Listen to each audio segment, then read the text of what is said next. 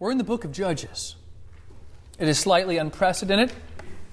We have never, I have never, in the five years I've been the pastor here at Lynchburg City Church, preached back to back Old Testament books, but I realized it was going to happen sooner or later since there's only 27 New Testament books. I'd eventually, someone once told me, You're going to run out if you keep going Old Testament, New Testament, Old, New. I was like, That's, that's true.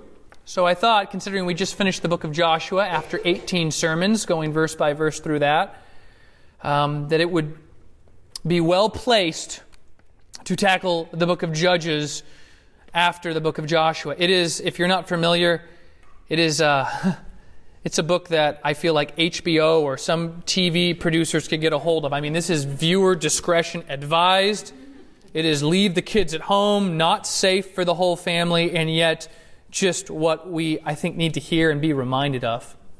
And so today, just as within, just as when we had the first Joshua sermon, uh, there's always a, a, little bit longer, a significantly longer introduction before we start tackling the, the, verse by verse. And we will get through some of the verses today, but it will be a, a longer introduction to really set this up for us, to frame this for us today.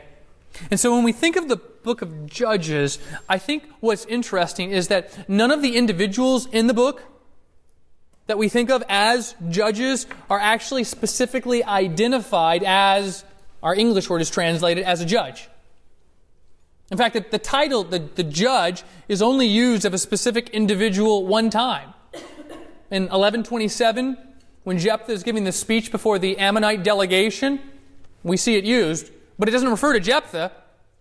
That title, the judge, it refers to Yahweh, it refers to God. And so, where we see the term judges used, in 2, chapter 2, 16 to 19, we see it used there in a general designation of, of the leaders of Israel. And so from that general designation, we infer that these leaders described in the book may also so be designated. But the verb that's being used, when we see it used, to judge, is only used a, a handful of times. The verb to judge is used to describe the activity of four primary and five secondary judges. And of all those judges, those to be considered judges, really only Deborah is the one to have served in what might be understood as any sort of judicial capacity in chapter 4, 4 to 5.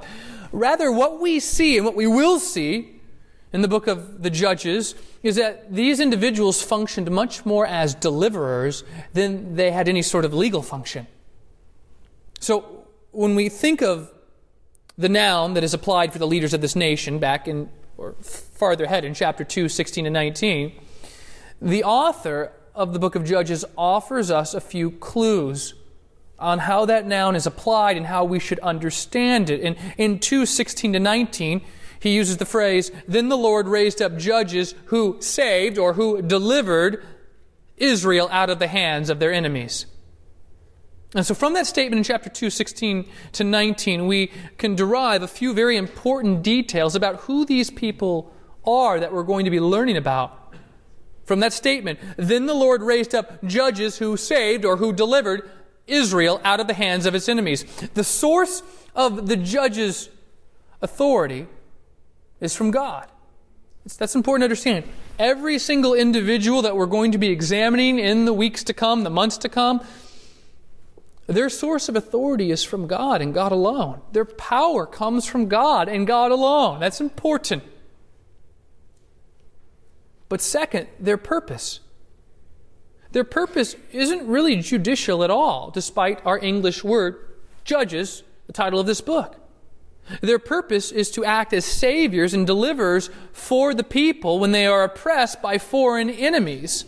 In fact, uh, probably a more appropriate title for this book would be the, the book of the deliverers or the book of the saviors, rather the book of the judges. Uh, the New American Commentary is so emphatic at this point. The commentator says, and I quote, Our English term judge obviously fails to capture the nature of the activity and the role of Israel's leaders in this book. The individuals here, their primary role is not in a legal capacity.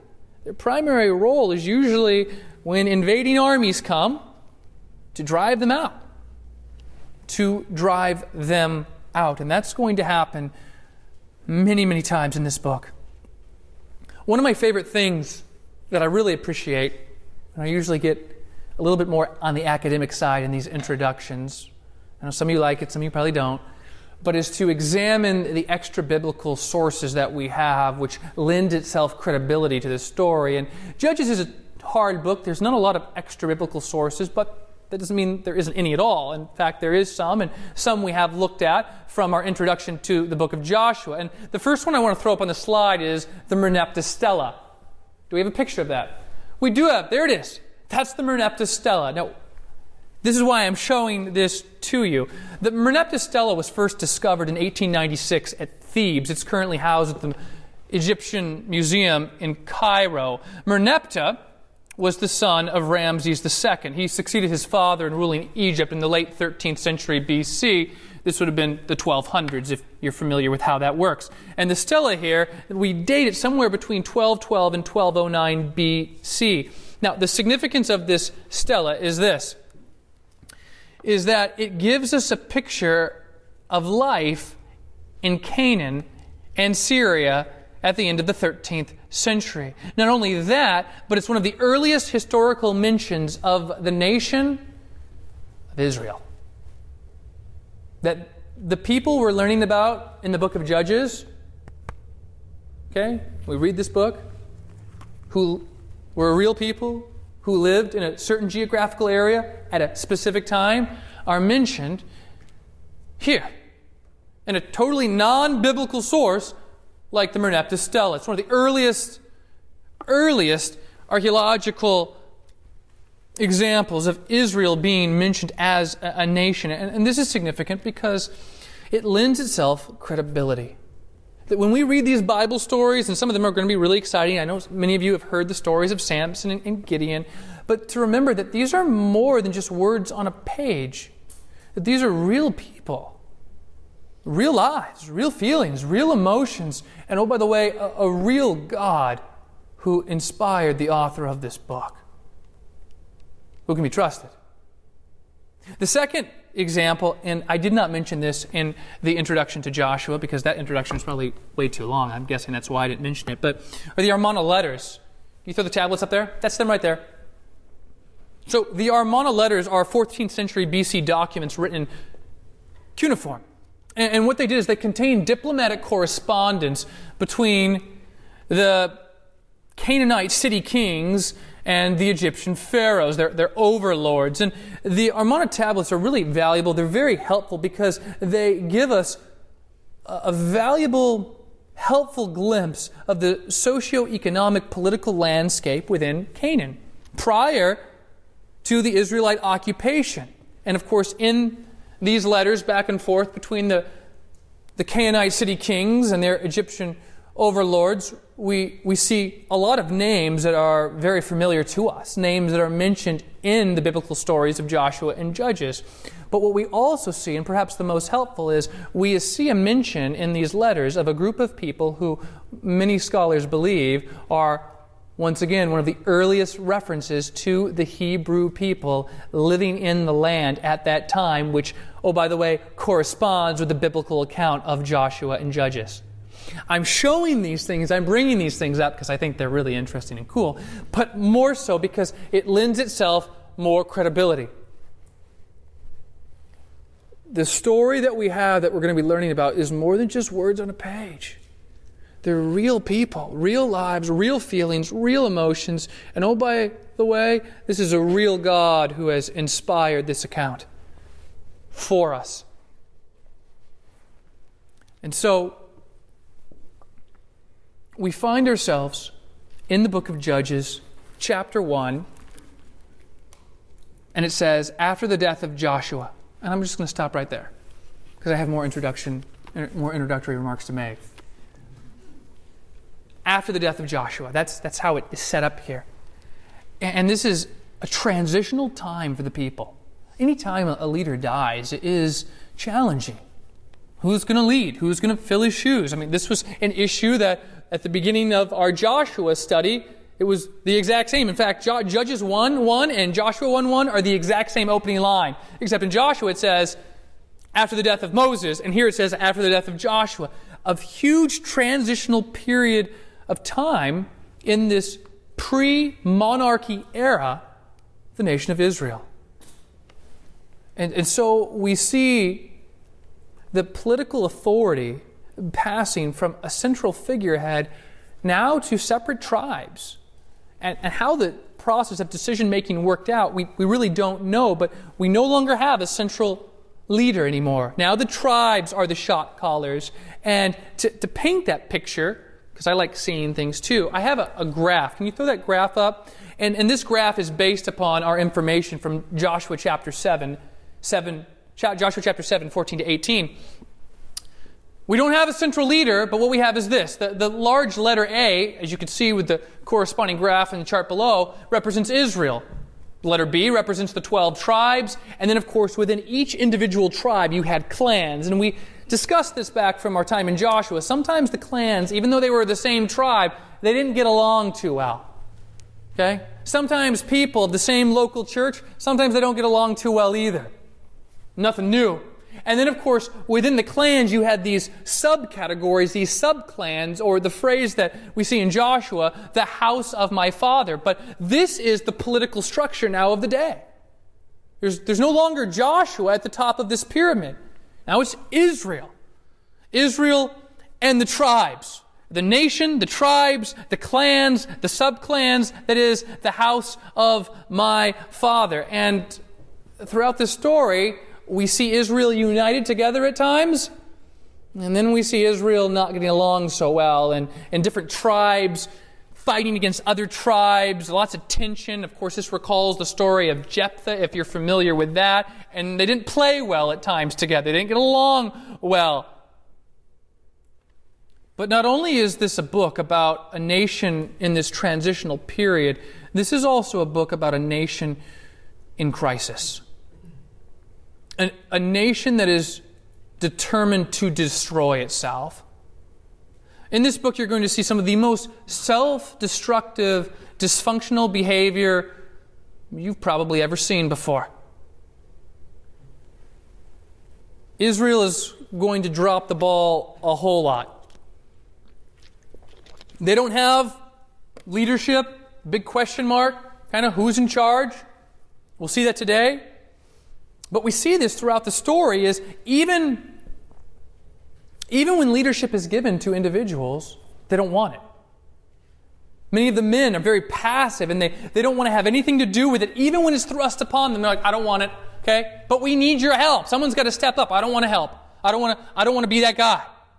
We see the, the tribes, the clans hesitating to help each other, hesitating to get involved when the nation needed everyone to come together. And then, oh, by the way, on the other hand, talking about self destructive behavior, the opposite is true.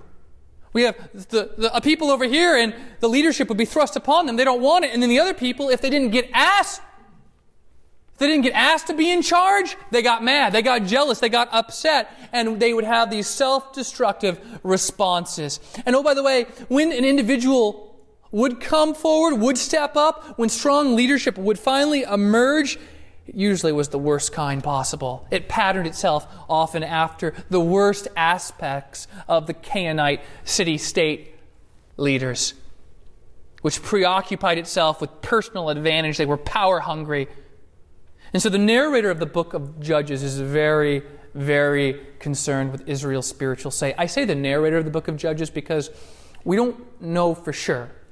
Most people, if they had to guess, they say Samuel probably was the one who wrote this book. Samuel and his mentor Eli, they were contemporaries, at least for some of the, the judges.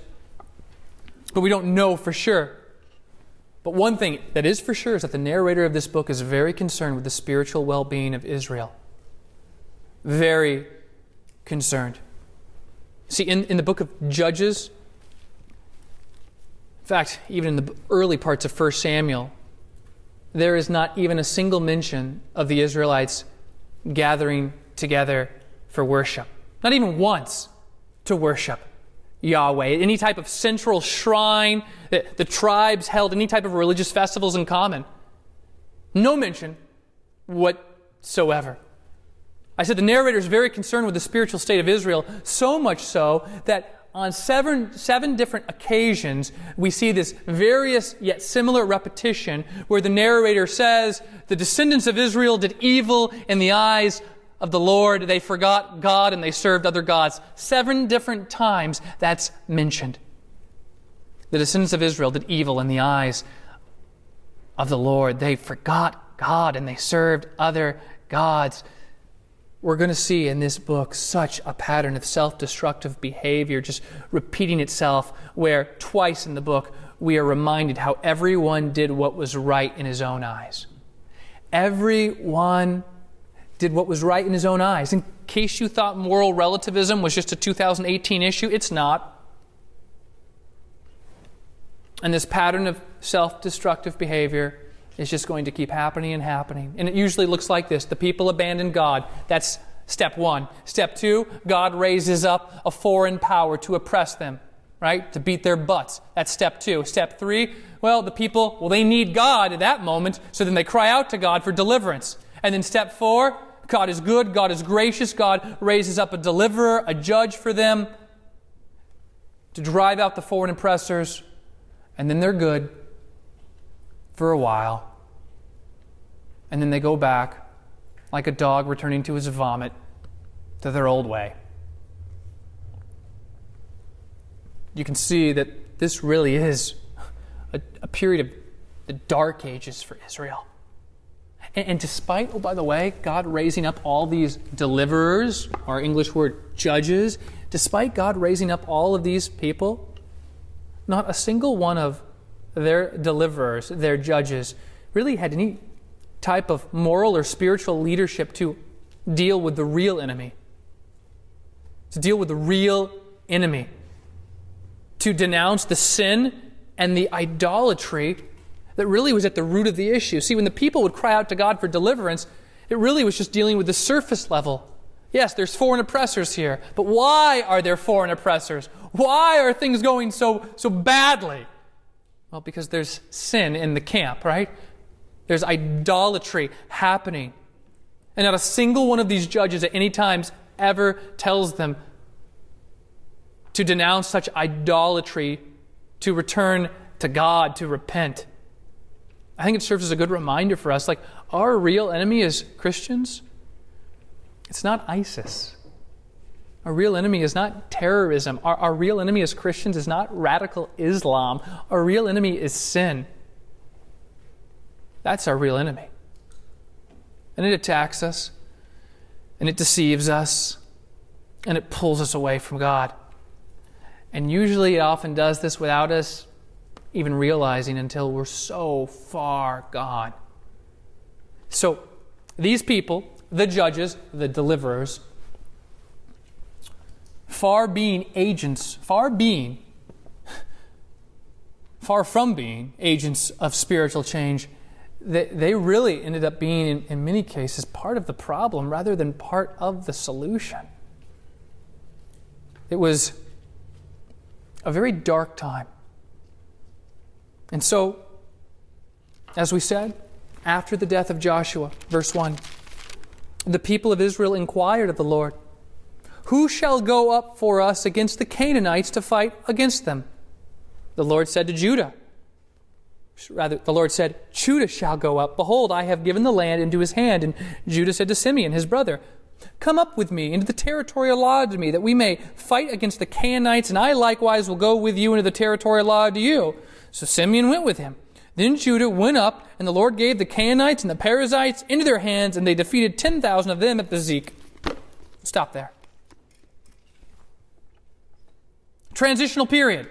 A nation of crisis. They don't have a leader anymore. Moses, he made arrangements to have a successor. Joshua didn't make these arrangements. Now, before you're too hard on Joshua, the text doesn't actually say that he was wrong for doing this. He didn't make arrangements. Maybe he should have made arrangements. Maybe things would have worked out better that way. But he doesn't make arrangements.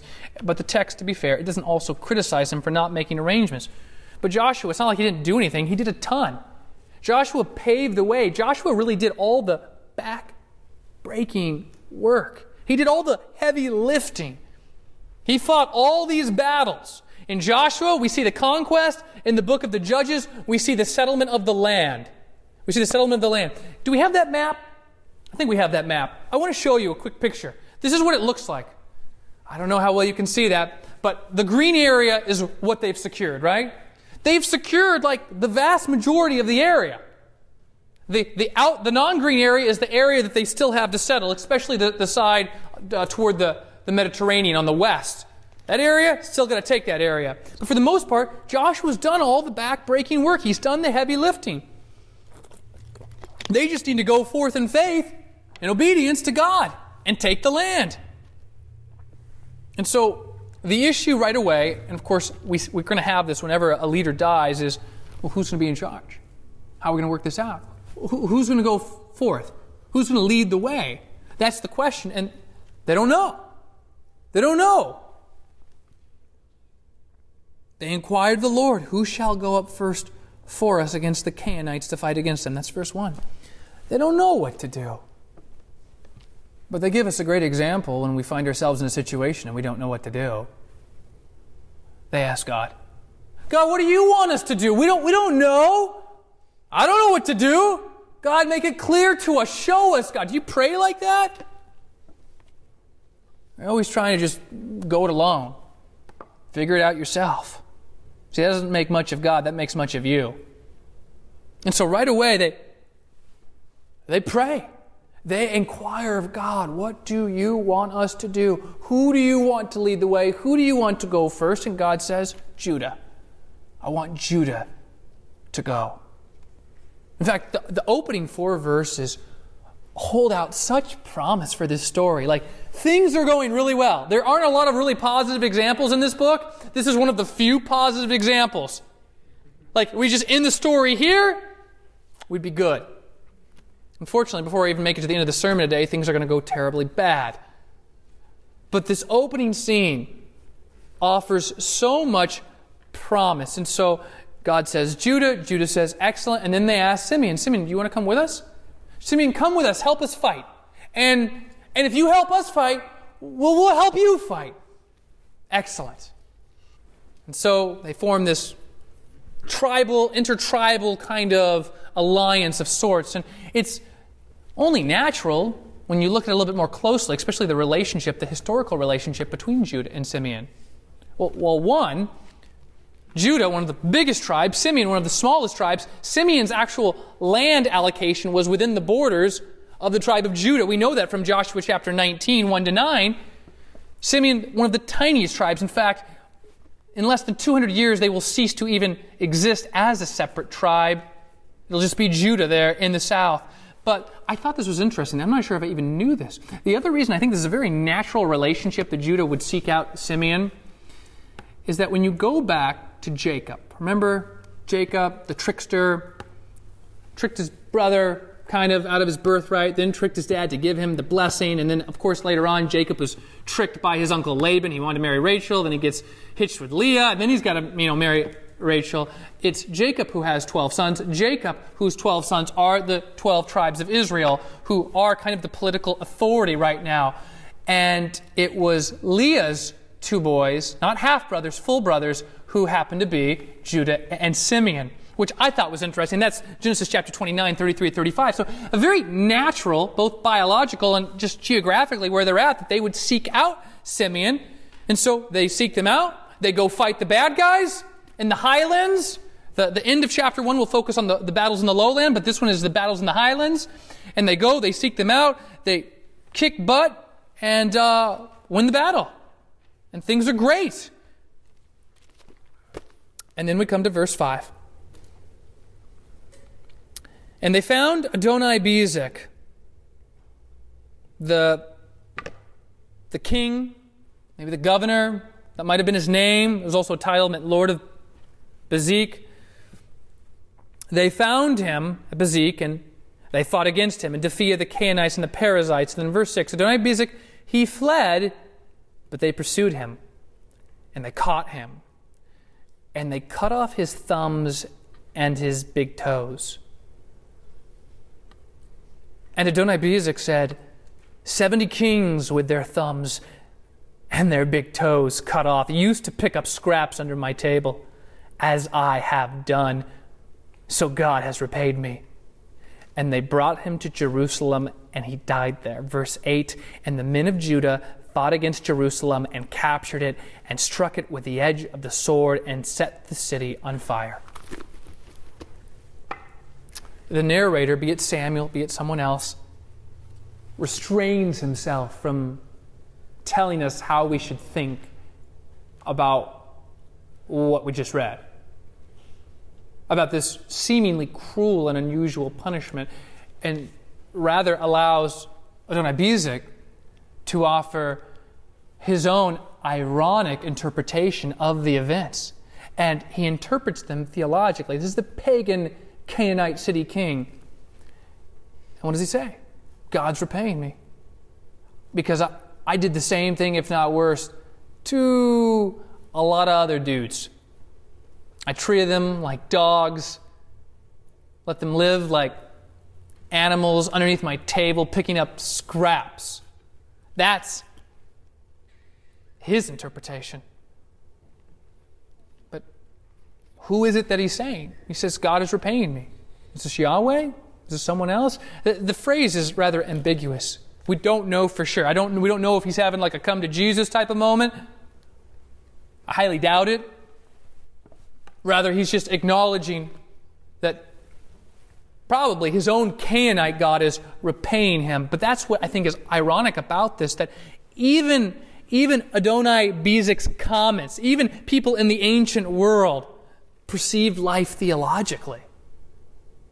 Thought of this as he's being paid back for his treatment. And then what happens in the next verses is somewhat ambiguous. We're not sure specifically the connection between verses 5 5, 6, and 7 and verse 8, at least not chronologically, because it says that he flees this Canaanite king. He, he goes, he's taken, rather, that's the word, he's taken to Jerusalem, and then afterwards, the people of Judah, they come and they set fire to the city and they take it, seemingly. So the question is, well, who took him to Jerusalem? Did Judah keep him alive and then take the king with him? And then on the way they defeated more bad guys? Or maybe did he escape? Or he, was he taken by his own people? And then how did he die? It doesn't say how he died. Maybe it was infection. Maybe he bled out from his injuries. We don't know. We don't know what happened. But there's a problem from this story. And the problem is and, and this is really part of the major theme of the book of Judges. And if you're taking notes, this is what you really want to remember. The theme of this story is the Canaanization of Israel. That's it. The Canaanization of Israel. That's the problem. So the problem is, at this point in the story, is that God gave Israel very specific commands. You go in, this goes all the way back to the time of Moses. You go into the land, you kill everyone you kill everyone. And of course, part of the rationale, and Moses tells us this in the book of Deuteronomy, why he gives this command is because Israel has a really bad track record where they get involved with the sins of the people. They get involved in the pagan worship of the people. And so, to help prevent that, one of many reasons why he says this, but he says, when you go in, you kill everyone. So, problem number one, they don't kill him. They should have killed him immediately. Problem two, this cruel and unusual treatment of Adonai Bezek. They cut off his thumbs, they cut off his toes. Now, this might seem cruel and unusual to us, but in the ancient world, it wasn't. In fact, by his own testimony, he's like, Yeah, I've done this to like 70 other dudes. It, it, it wasn't cruel and unusual. This was a very common practice in the ancient Near East. When you would defeat an enemy, you take their king, their leader, their governor, their general, whoever, and you would embarrass them, you would humiliate them, you would mutilate them. Very common practice. Like everyone is doing it. But that's the problem. Israel, you're not supposed to be like everyone else. Church, you're not supposed to be like everyone else. That's the problem. The first four verses, everything's going well. And by the time we get to verse 8, we're seeing this, as I said, the theme, the Canaanization of Israel. Where Israel is not being so much set apart as they're looking much more like the world. They're not supposed to be. It's cruel and unusual to us, very common back then. No, they should have killed him instantly. They're wrong for not killing him instantly. for allowing him to live. They're also wrong for mutilating him, for torturing him. That's what the Canaanites do. You're not Canaanites. You're the covenant people of God. You're supposed to be different. You're supposed to look different. And so that's the issue as this cycle seemingly already begins to shift gears. As I said, the first four verses held out such hope that this story maybe, just maybe, would turn out okay. The Canaanization of Israel is the theme of the book of Judges. That is, we're going to see Israel conforming to the world around them, not being set apart, not being different. And it's within this theme that we see many examples and applications for the relevance of Christianity within America, like within the church, in which we live in a day and an age that so many people that claim to be the covenant people of God, right? The new covenant people of God, the church, so many people that claim to be Christians seemingly have forgotten God. And they take the grace of God for granted. And in which we are becoming more and more like the pagan world around us today. Today we have our own Canaanization of the church in which we're preoccupied with material prosperity. We're apathetic about theology. We're apathetic about right belief. We refuse to obey God and His call for us to be different, to be set apart from the world. We are divisive. I hate that when that happens, but we are. We're divisive. Even within the covenant people of God. Bitterness forms, we get mad at each other, don't want to talk to other people. I love Lynchburg City Church, but we're not immune from these things. We're not immune from divisiveness. And it can happen to any one of us. Get mad? You should go talk to that person. I don't want to go talk to them. Okay. Getting mad and upset over the littlest, smallest things sometimes? Why are you, why are you so upset? He was talking to her. He was talking to who? You know, Joe. Oh. Oh, he was talking to he was talking to her. Okay. That can happen. So we find divisiveness, we find ourselves morally compromising on things we we know are so black and white that God says, do it this way, not this way. Okay, so, so by this way and not this way, you meant like, no, no, I meant do it this way. Okay. But maybe like if I was in a situation like this, then it would, like everyone's always wanting to like be the exception to the rules so much when God makes it so clear, like, do it my way. But what if, what if like, you know, and we just throw out these reasons we're morally compromising, looking to justify things rather than just repent and turn to God. And so, as a result, what we do and what we have and what we find is we have Christians and then, oh, by the way, non Christians who are almost indistinguishable from each other. Oh, you're a Christian? Really? I would have had no idea.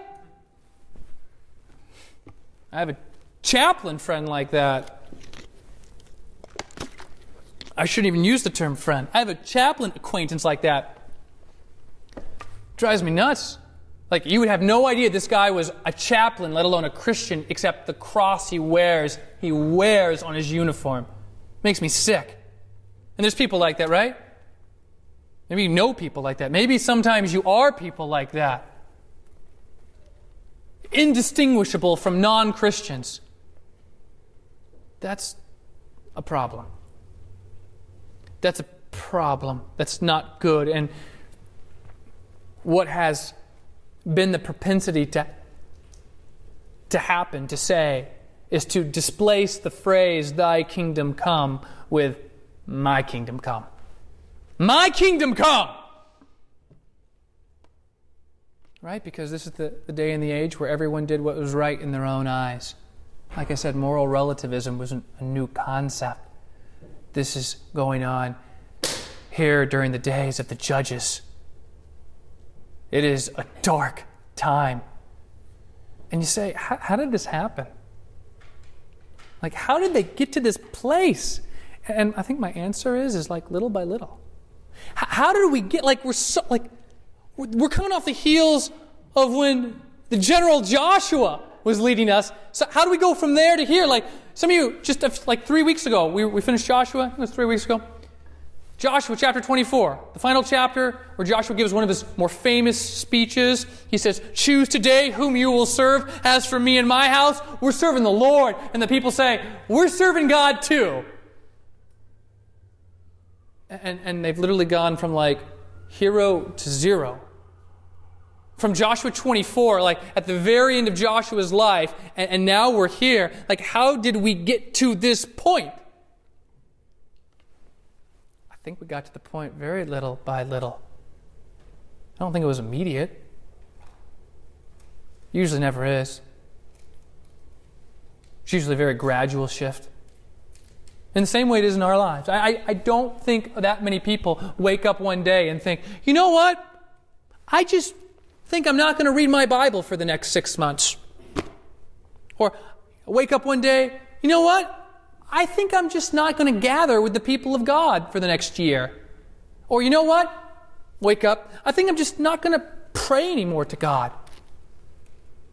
That, that is not normally how it happens. It's usually a very gradual shift, very little by little. Because the devil, he's, he's real sneaky like that. And he will come and he will exploit that all day long. And, and oftentimes it's for good reasons.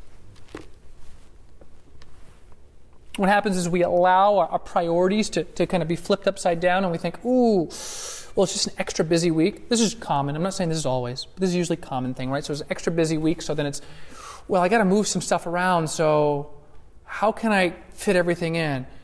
And so then we take this off the shelf, right? And then we take this off the shelf, and then we take this off the shelf, and okay, well, it was just for this one day. It was just for this one week.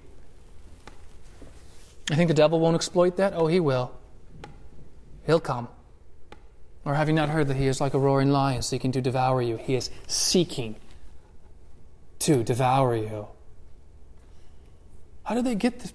From, from, everything was so good at the end of Joshua. Now they're here. How did, how did that happen? Very gradually, little by little, little by little. And now they're here. And now we find Israel in a time of not just national decline, not just this transitional period, we find them in a time of crisis. Despite, despite, oh, by the way, their promise, their covenant in Joshua 24 to obey God, to follow God, now they've turned away from God. Now they've begun to worship other gods. They've made other things idols in their lives. You see, Judges is not about how great Israel's heroes were during the early Iron Age period. It's not. It's not about guys like Samson or Gideon at all. This book is about Yahweh. This book is about God and how gracious God is in His determination to preserve His people by answering their pleas and providing deliverance. That's what this book is about amidst this most self destructive of behavior. The people, they forget God. And then God raises up foreign oppressors. And then, well, now they remember God now. Then they cry out to God. Now they need God.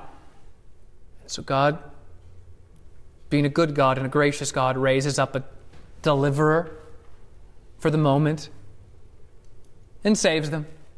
And then, then they're good for a while. Bottom line God is the true hero of this story.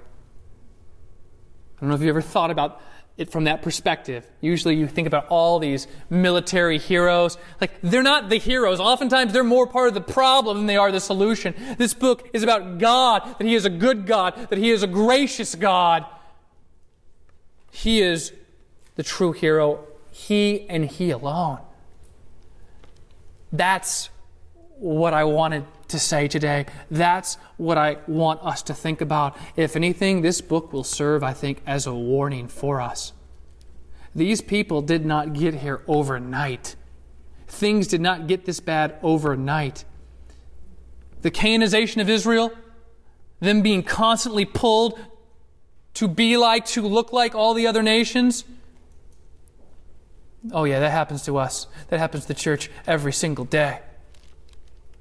When you open your computer or turn on the TV, when you browse through Netflix or Hulu, when you listen to certain types of music, when you interact with members of the opposite sex, it happens every single day.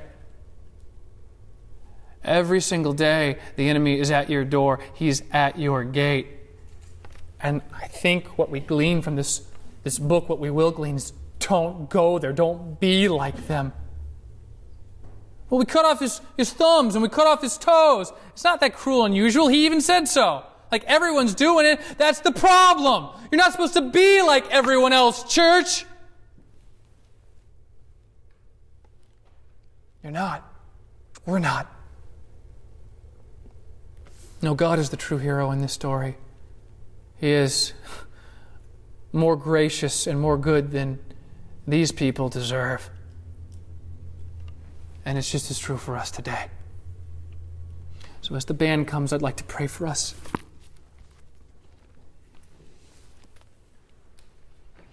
Lord, we love you